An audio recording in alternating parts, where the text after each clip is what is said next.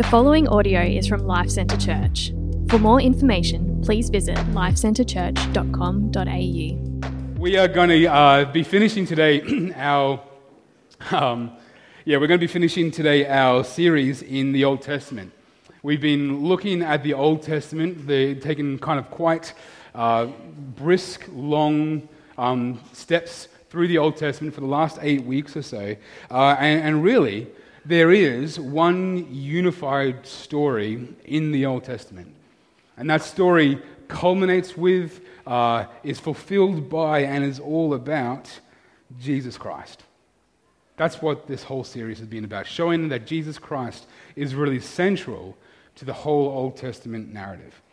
so, to give a bit of a brief summary of that story and really where we've been over the last seven or so weeks, God created his people to live in his place under his blessing and rule. But sin came along and sin ruined that. And so God promised to Adam and Eve that he was going to come and fix it. Uh, he was going to send a descendant from Adam and Eve. And that descendant would crush the head of the snake. And as he crushed the head of the snake, that snake would bite his heel. It would come at the cost of his life. That promise then became more refined as we get to Genesis 12 and 15, and we're introduced to Abraham. And God promises to restore his people to his place under his blessing uh, through the offspring of Abraham. And it gets a bit more refined as we understand that this descendant is going to come from the line of Abraham. It gets a bit more specific as we get to Abraham, one of Abraham's great grandsons, Judah that we find out that actually Judah is, is from the family of Judah that, that God is going to send this descendant. We then follow the story as Abraham's family, the Israelites, were uh, held as, as captives in Egypt and were led out of Egypt by Moses through the desert into the promised land where they were taught by God how to be God's people, what He required of them, and who He was to them. And despite Israel's ongoing failure, God continued to be faithful to them. They were continually faithless towards Him, unfaithful towards Him, but He was faithful to them, promising that, that king, promising to King David that he would have a descendant who would fulfill this promise, who would fulfill these promises. And so Israel began waiting for this king from the line of David, this Davidic king, to come along and make all things right. And then each one of the descendants of David they failed in some way. And even though the prophets warn God's people, their sin accumulates and God brings his discipline and his justice upon his people, and they are carried off into exile. And that's where we got to last week. And today we're looking at the final story of the final part of the story of the Old Testament. As we land this plane, we're looking at how this whole thing wraps up and then points towards the New Testament to help us understand God's intent, to help us understand God's purposes for this time. We're looking at while they were in exile and their return. So, the, the, the, the, people of Judah, God's people, we're looking at while they were in exile in Babylon. And to help us understand God's intent behind their exile and his intent behind their return, we're going to be looking today at Jeremiah chapter 29, verse 11, which is how we started the service this morning.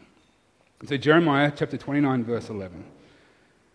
God says, for I know the plans I have for you.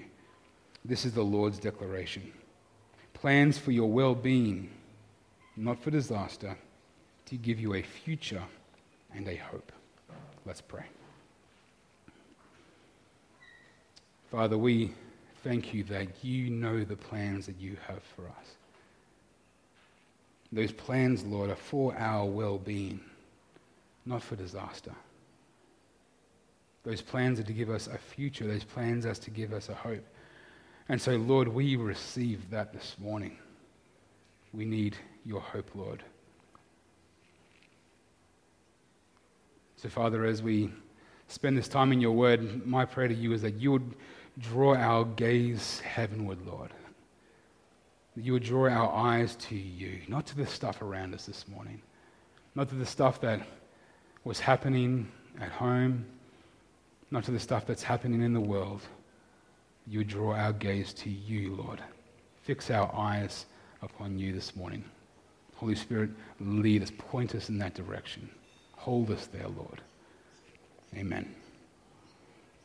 Well, uh, this weekend, three years ago, I had a really wonderful experience of coming home. Uh, Kirsty and I, three years ago, and before this moment, it was about six or eight weeks uh, before this particular moment, uh, we had moved to the Sunshine Coast. And we had moved to the Sunshine Coast after about four years of what we call our no man's land years. Four years where we, a wonderful four years, a great four years, four years where we made lots of great friends and, and really God did a good work in us. But uh, uh, four years as we were transitioning, as we were following God's call to, to come and plant this church at the Sunshine Coast. And those four years, we, we spent that time uh, house sitting for some people, living in, uh, living in, in smaller houses uh, while we were saving up so we could build a house and do all that kind of thing. And four years of feeling like we were in no man's land, like we weren't actually home, like we didn't actually have our home yet. And then on this weekend, three years ago, uh, I had just finished serving down at the Gold Coast with schoolies with Red Frogs, and I had spent 10 days away from home. And if you've ever done Red Frogs, you know about it. It's all, it's all nighters, you're, you're tired, you're exhausted, and all you want is to go home and just sleep in your bed. Because you sleep in two or three different hotel rooms, sometimes you're sleeping on the floor, sometimes it's just pretty horrible situation sometimes. And I just was desiring to go home. And so I hopped in the car at the Gold Coast and started driving back. And I drove through Brisbane, which had been our home for, for my home for 32 years. And that was no longer home for me. And I kept driving towards the Sunshine Coast, and we'd only been living here for six or eight weeks. But the closer I got, the more I just felt like, yes, we're home. Well, I'm coming home. And then we came home, we arrived, and, and I think there's a picture up there behind me of that weekend, that day. We came home, and we had fish and chips at the beach, at Moffat Beach, and it was this wonderful moment of feeling, yes, I'm home. Like there was this, like that, that, that, those photos behind me are a big standout memory to me. And I'm grateful for, I'm not grateful for, to Facebook for many things, but I'm grateful for Facebook because it reminded me of that this week. And I went, that's exactly what I want to share on Sunday. Coming home. There's nothing quite like coming home. The reason why I share that with you today is because the story that we're looking at today, we're picking up the story of Israel after they were evicted from their homes and taken as captives into the kingdom of Babylon. And we've got to consider for these people, for God's people, for the Jews, just how totally disorientating that would have been. Just how totally, uh, just the, the huge upheaval that would have been in their lives. God's people had to leave their homes, leave their possessions, leave their, their, their, um, their employment. They had to leave their friends. They would have known friends and family who had been killed in this process. And suddenly they were slaves and they were captors in Babylon. How are they going to survive? How does a Jew survive in Babylon? How is a Jew supposed to live and, and, and just be in Babylon? And the question that arises in this moment is can God really bring anything good out of this? Can God bring anything good out of this situation? And this is why we read Jeremiah chapter 29, verse 11 this morning. Because God does have a plan, God is in control, and He wants His people to know that God will bring something good out of this. Maybe you're looking at the world around you and you're, you're wondering what's going on. Maybe you're feeling pretty disorientated. I know I am. Like we've always known that the future is uncertain, but that feels very real right now. Maybe you're anticipating what the next few months, maybe the next few years is going to look like, or what it's going to hold for you, and it's causing anxiety. And as I've caught up with many of you over the past few weeks, I know that some of you are feeling the pinch of this in really serious ways. Like if you, go back to, if you were to go back to 2019 and say, this is what the next couple of years is going to look like, would you believe yourself? like, it's pretty nuts. Well, we need to remember that God does have a plan. God is in control, and God wants his people to know that. He will bring something good out of this. And I would even go so far as to say, God is bringing something good out of this. If you're a Christian, then your future is incredibly bright.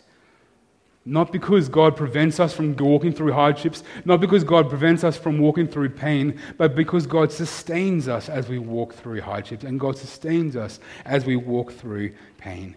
And God does have a, an incredibly bright future for us. So it was important for God's people as they went off to Babylon to know that they had a future that God Himself had planned as they were taken into exile. Because the knowledge of that future, the knowledge that God does have a future for them, was imperative for them to be able to know how they should act and function while they were actually in Babylon, while they were in exile. You see, there was a few options for how they could have responded while they were in exile. One option could be rise up and rebel against the Babylonians, rebel against our captors, uh, cause an insurrection, rebel, and, and try and take them out. They had tried this in recent memory, and it was a disaster for them. Another option could have been for some of those people to try and just blend in, survive at all costs, even if it means forsaking and, and, and leaving your faith in God. Just, just assimilate, just become like the Babylonians, just blend in, survive at all costs. But both of those options would have resulted, likely, in the disappearance of God's people. Rebel and you'll be destroyed. Assimilate and you'll disappear altogether. But God gave his people another way. God gave his people a third way. The prophet Jeremiah was prophesying during this time, and he sent a letter to the exiles who were in Babylon at that time, outlining how they should live, what, the, what their conduct should be while they are in exile. And the content of this letter is what we find in Jeremiah chapter 29. So, reading from verse 4, Jeremiah writes, This is what the Lord of armies, the God of Israel, says to all the exiles I deported from Jerusalem to Babylon. So, just in case you're wondering who deported those exiles from Jerusalem to Babylon, God's saying right there, I did it. Build houses and live in them, plant gardens and eat their produce. Find wives for yourself and have sons and daughters. Find wives for your sons and give your daughters to men in marriage so that they may bear sons and daughters. Multiply there, do not decrease. Pursue the well being of the city I have deported you to. There it is again. Pray to the Lord on its behalf, for when it thrives, you will thrive. God was given his people a third way to live.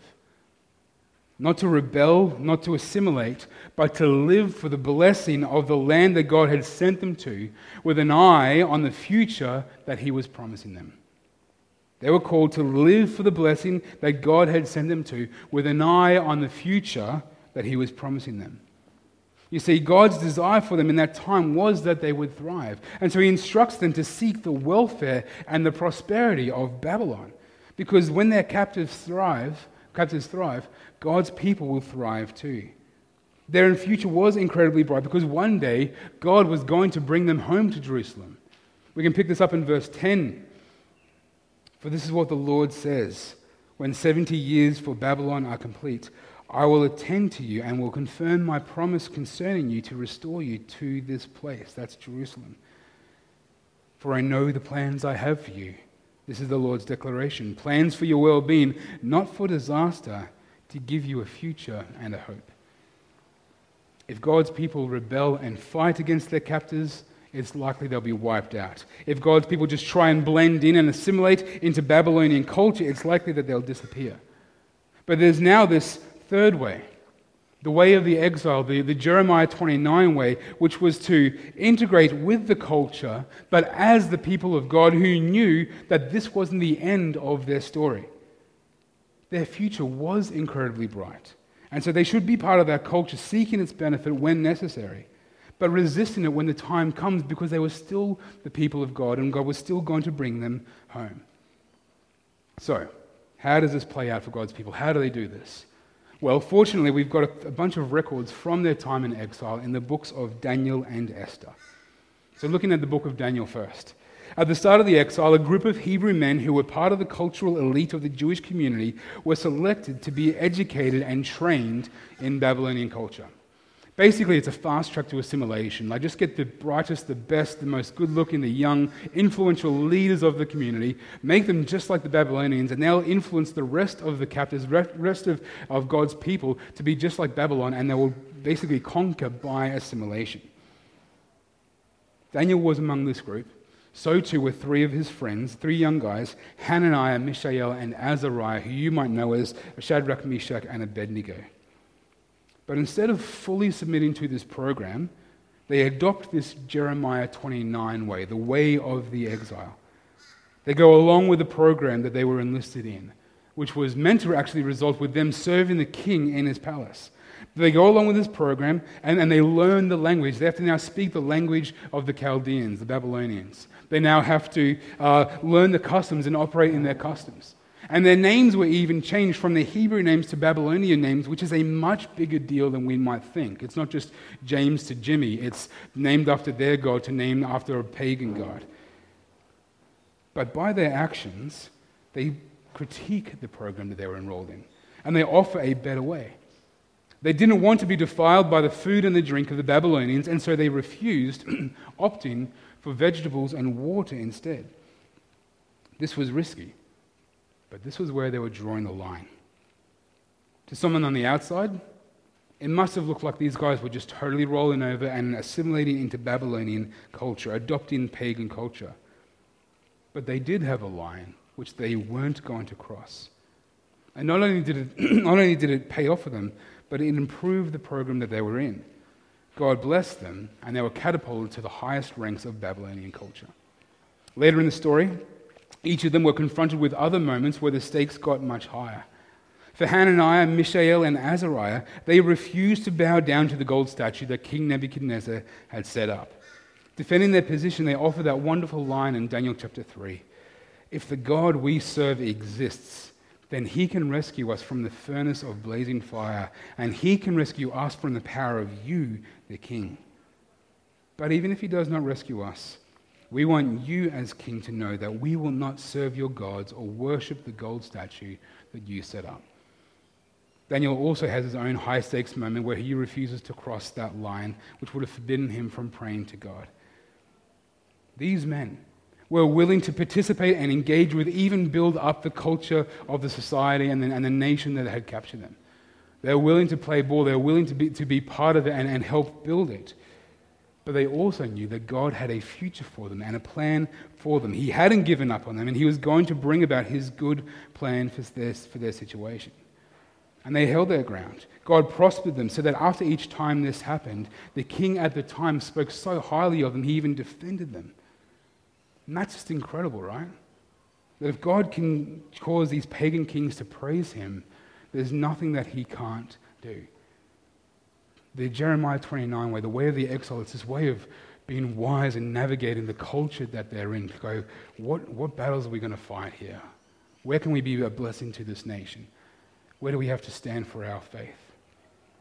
A similar story of navigating life in exile is found in the story of Esther, who uh, years later was thrust into the upper echelons of this foreign society. Now, for Esther, she could have blended in easily. It wasn't common knowledge that she was a Jew, and she had all, she had all the access to the, all the ease and all the comfort that this world could offer. Alternatively, she could have used her position in power to actually take vengeance on those people who captured her and her, her people. The same people who brought her family out of Jerusalem, the same people where her parents were killed. But she instead adopts this Jeremiah 29 way, the way of the exile. And she recognizes that God has a future for her people and has chosen her to play an instrumental role in that future. As a result, God's people are preserved against incredible odds. Like, really, if you go back and you read Esther, God, the survival of God's people were hanging on by a thread. And that thread's name was Esther. Like, it was, it's, it's an amazing read. I highly recommend it. You see, the way of the exile that God prescribed for his people during that time in captivity in Jeremiah 29 is to remember that God is the sovereign one who holds all of the strings, and that whatever we come across in this life, we need to remember that we are God's people and his plans for us are for our good. What's the good? What's the good that God has planned for us? Well, according to Romans 8, it's to be conformed to the image of Jesus Christ.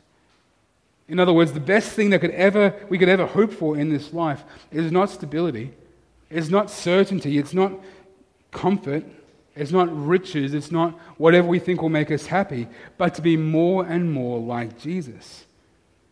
This means that the decisions that you have to make this week need to be made with the knowledge that God is for you and God has a plan for you, a future for you, and that future is incredibly bright.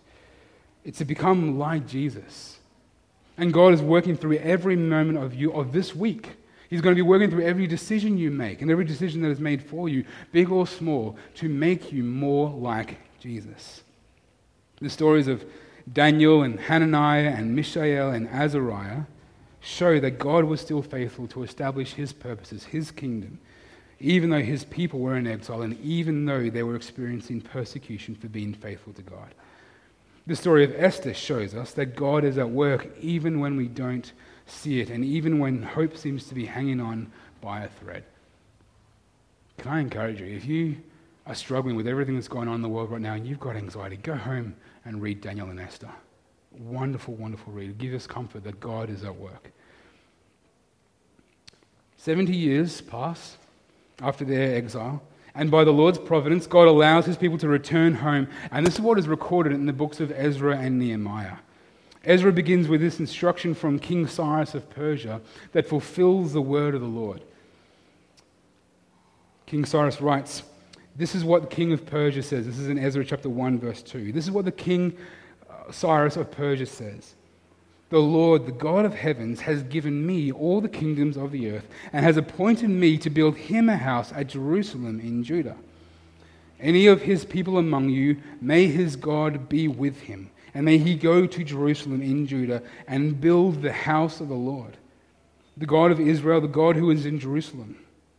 Let every survivor, wherever he resides, be assisted by the men of that region with silver, gold, goods, and livestock, along with a freewill offering for the house of God in Jerusalem.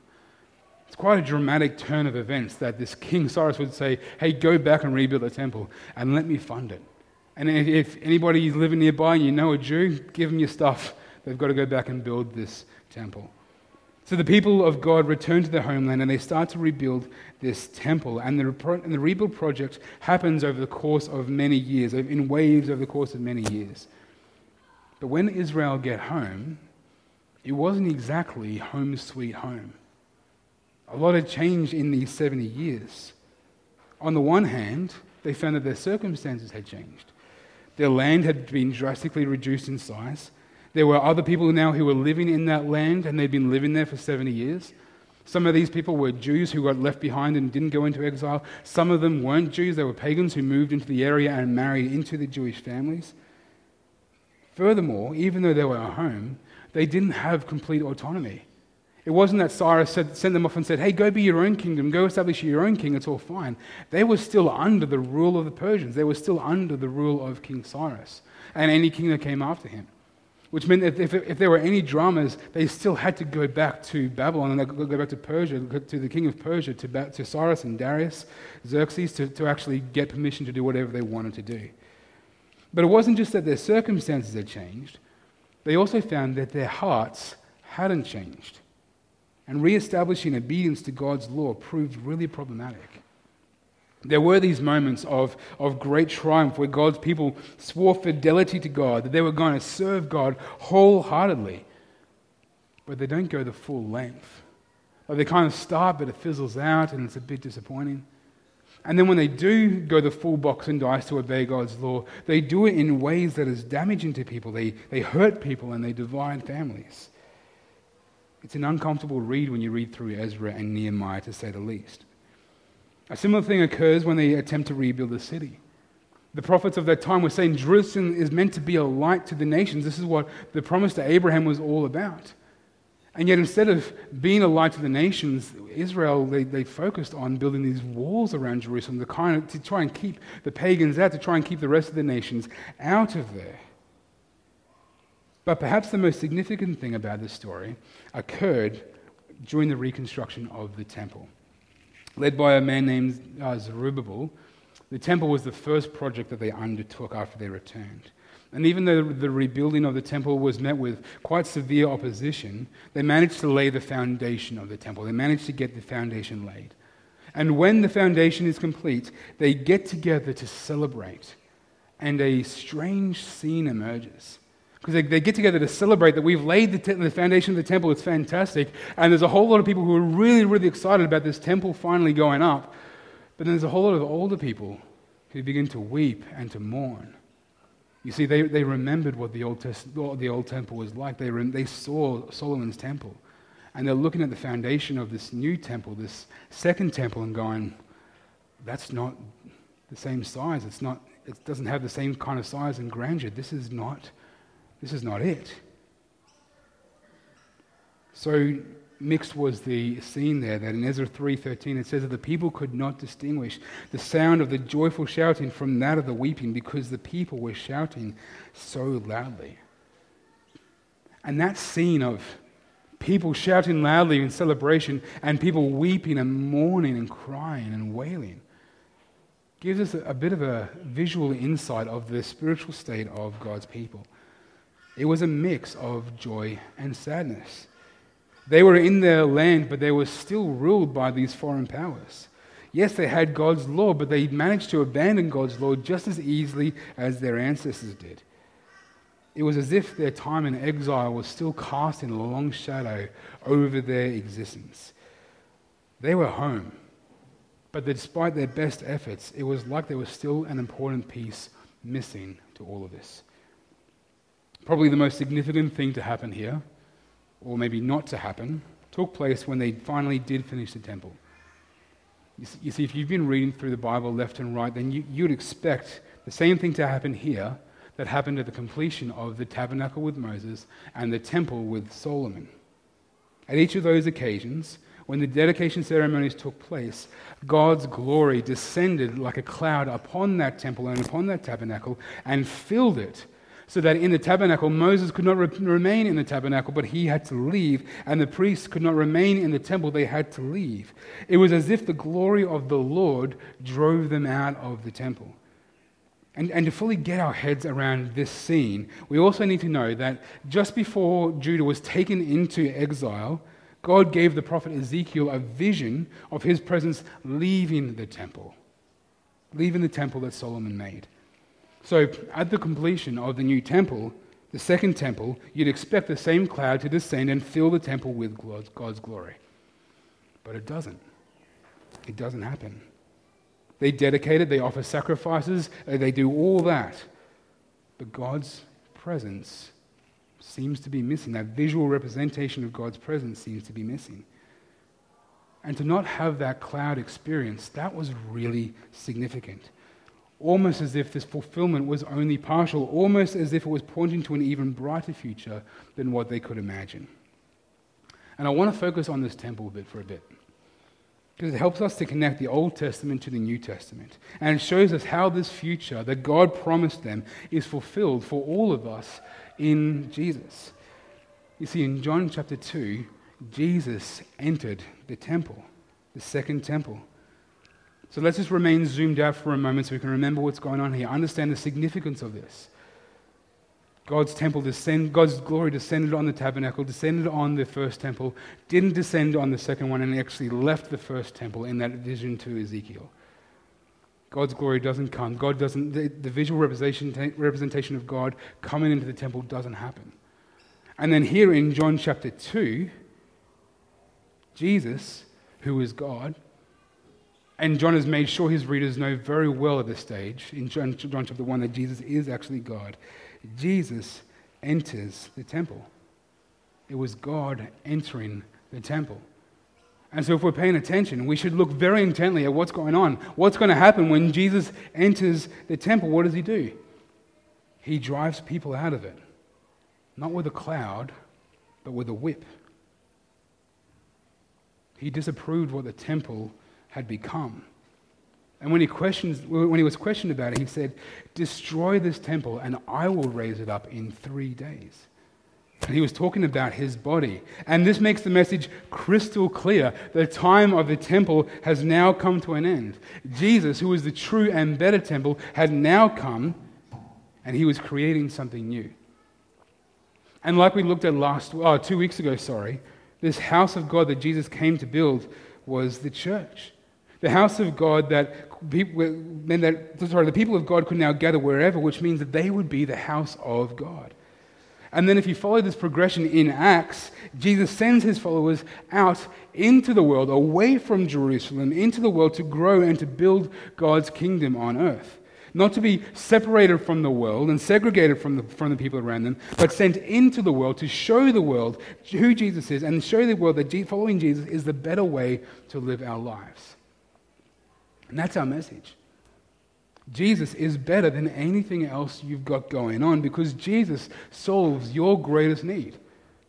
You might not think this, but the biggest problem in your life right now is the sin which continues to threaten, continues to separate us from God, threaten to separate us from God.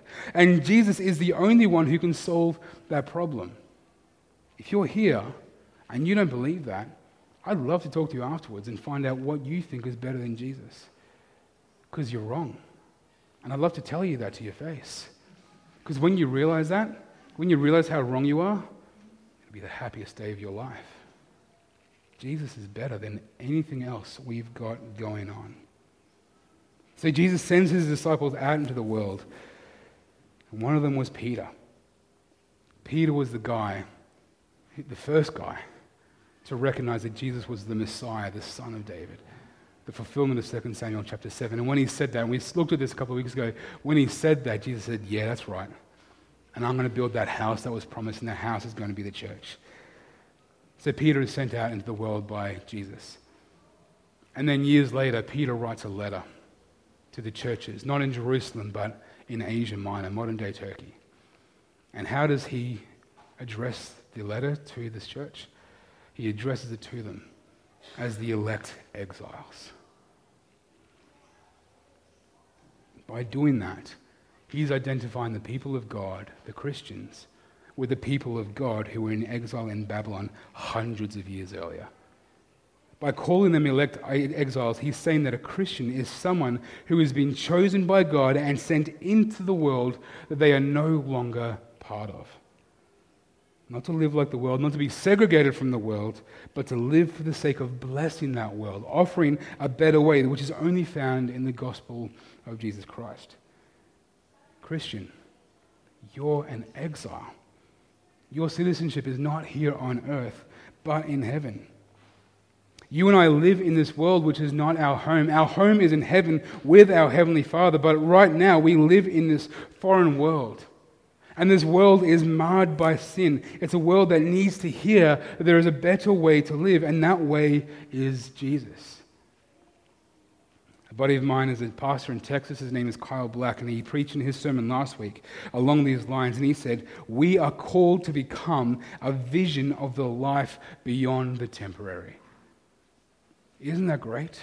We are called to become a vision of the life beyond the temporary. We need to live for heaven.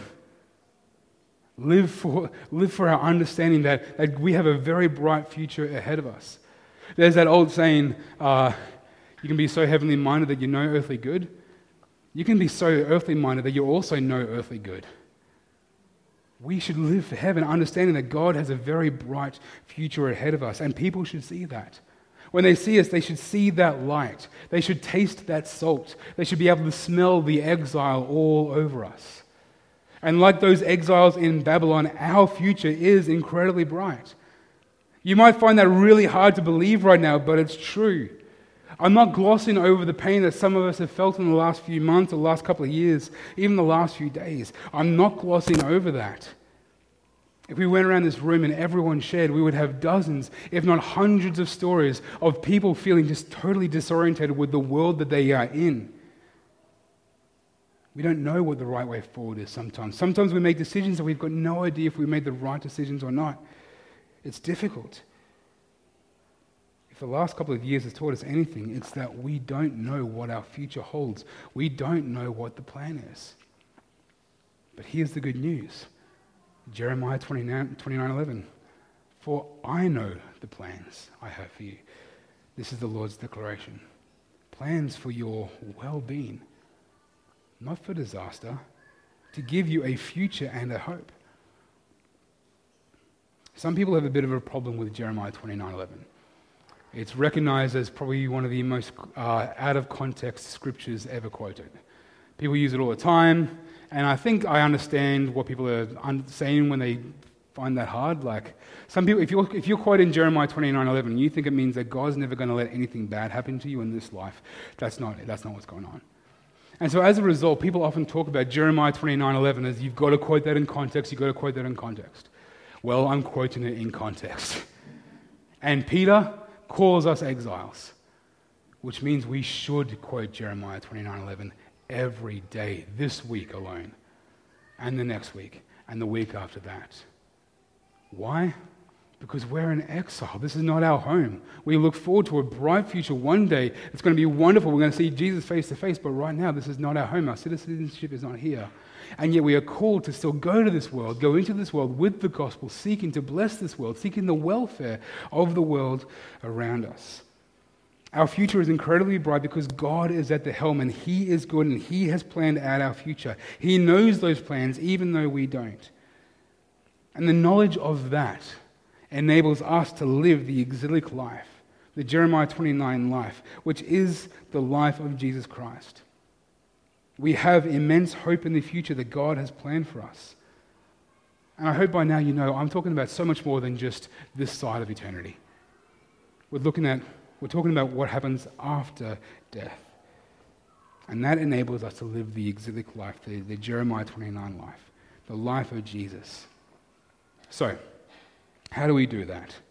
Well, I've got four things, four practical ways. Number one, serve the people around you. Take up your cross, lay down your life, and set your mind to serve in the agenda of others and not your own. You see, each one of us has an agenda for ourselves, a means by which our hearts are trying to keep us at the center of the universe. But because we know that Jesus served us and laid down his life for us, we are now freed up to do the same for others. Let me ask this question Is your life more about you or about the people around you? And you've got to be honest with yourself as you answer that question if I'm honest, I struggle to make it about the people around me, even the close people, the people I love, people I like. I still want them to be about me. What does it look like to serve those around us? You've got to think to yourself, what, what does the person sitting next to me, what does this person sitting behind me or in front of me need right now? What has the last seven days held for them? What are the next seven days going to hold for them? What do they, what do they need, and, and how can I meet that need? And the more that costs us, the better. So, number one, serve the people around you. Number two, love your enemies. Jesus says to love your enemies and pray for those who persecute you. A good exercise to try and a good exercise to try out is to think of the person who represents the opposite of your way of thinking. It might be someone that you know, a friend of yours, a family member, a colleague, a neighbor. It Could be a politician or a celebrity, someone you've only seen on TV.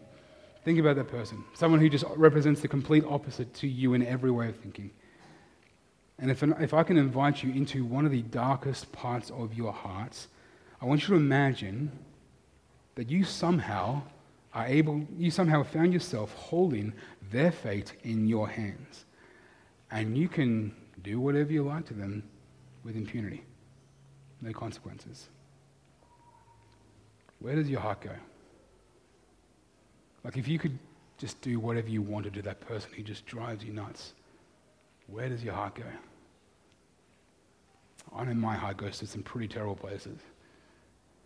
And that's just for people who like cut me off in driving.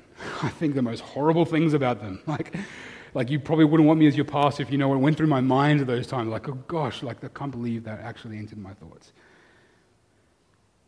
What if we were to become more like Jesus? And instead of da- dwelling on the downfall of the people around us who don't agree with us, we stop thinking that way and instead choose to think about the ways that we can pray for them and love them. We start to treat them like the way Jesus has treated us. He died for us so that our, our guilt could be removed and so our shame could be covered up.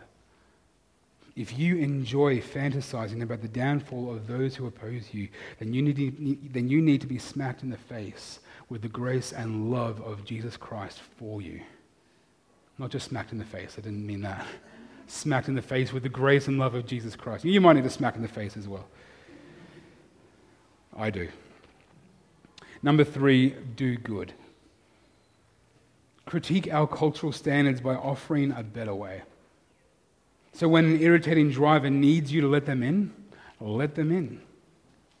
When someone has stretched you to, to your absolute limit and you're about to burst, go with them the extra mile when you're presented the opportunity to run that red light or speed up that extra bit, or send that text while driving, or cut that corner at work, or lie a little bit just to make yourself look a bit better, don't.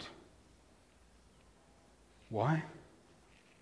Because we've got a very, very bright future. We want to show the world around us that there is a better way to live that no longer requires us to do those things. Offer the better way of Jesus. Jesus says, Let your light shine before others so that they might see your good works and give glory to your Father in heaven. Seek to bless the world around you. When, the, when you wake up tomorrow morning, remember that you've been chosen by Christ. And he has, been, he has sent you into this world, into that day, sent into that cafe, into that workplace, into that classroom, into that clinic, into that site, into that street, into that household, to be his representatives in there showing them the way of Jesus. Number four, store up treasures in heaven. Remember that this life is temporary, and so our investments into this life, and into the, sorry, into the life that has, into the life to come, have got to be more important than, one, than what we're investing here on earth.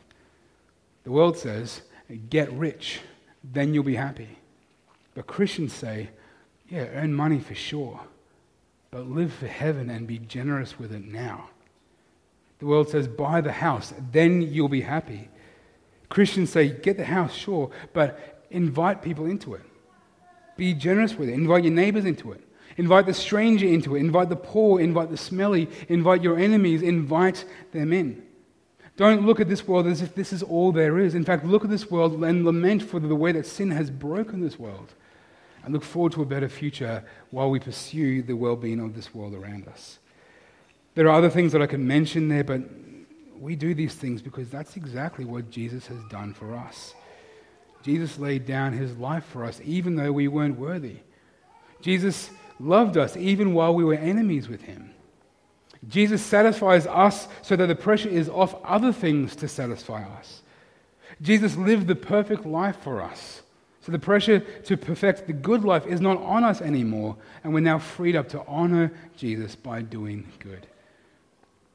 Jesus lived the perfect life that we could not live and died the death that we deserve so that we could be brought back into that relationship with God, have our lives orbit around Him, and be freed up to live for Him. This is what the Old Testament has been pointing to this whole time. It's been pointing to the fact that our lives only make sense when they orbit around Jesus Christ. We were created to be God's people, to live in God's place under God's blessing. Sin messed that up, and the story of the Old Testament is the story of God pointing to the time where He would come and fix everything. And He fixed that through the life, the death, the resurrection, and the ascension of Jesus Christ.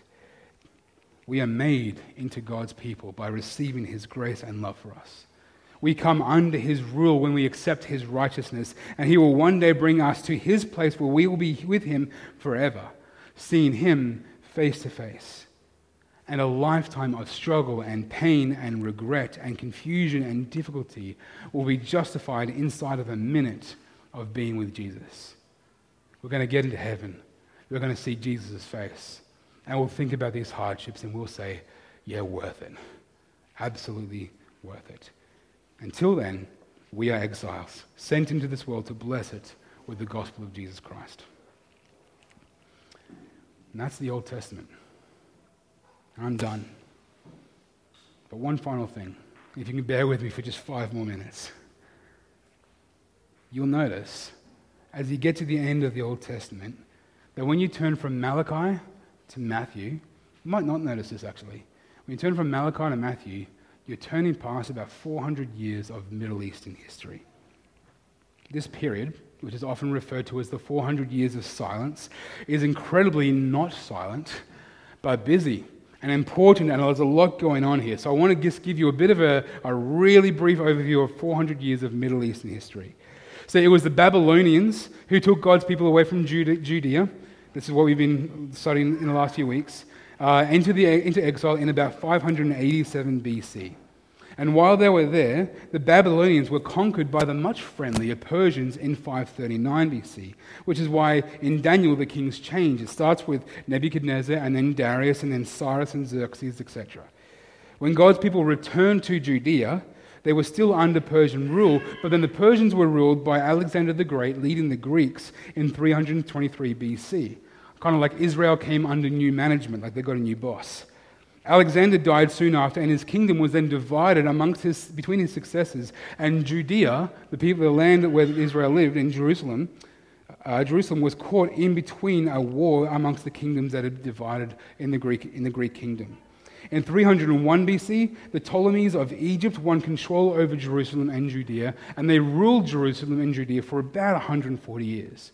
Now, importantly, during that um, reign, during that time, Ptolemy I deported many Jews to his capital in northern Egypt called Alexandria, including the majority of the descendants of David.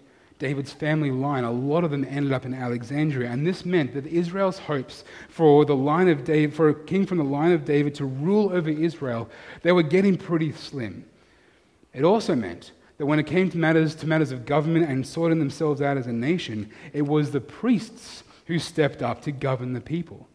And this gave rise to several different factions of, of Judaism. There were the more progressive Jews who were keen to saddle up with the Greeks, and then there were the more conservative Jews who were keen to keep their distance from the, geek, from the Greeks, from the geeks, and preserve their customs.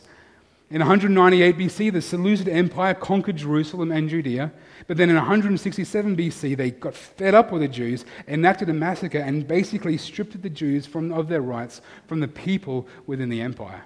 And they did some pretty horrible stuff to the Jews.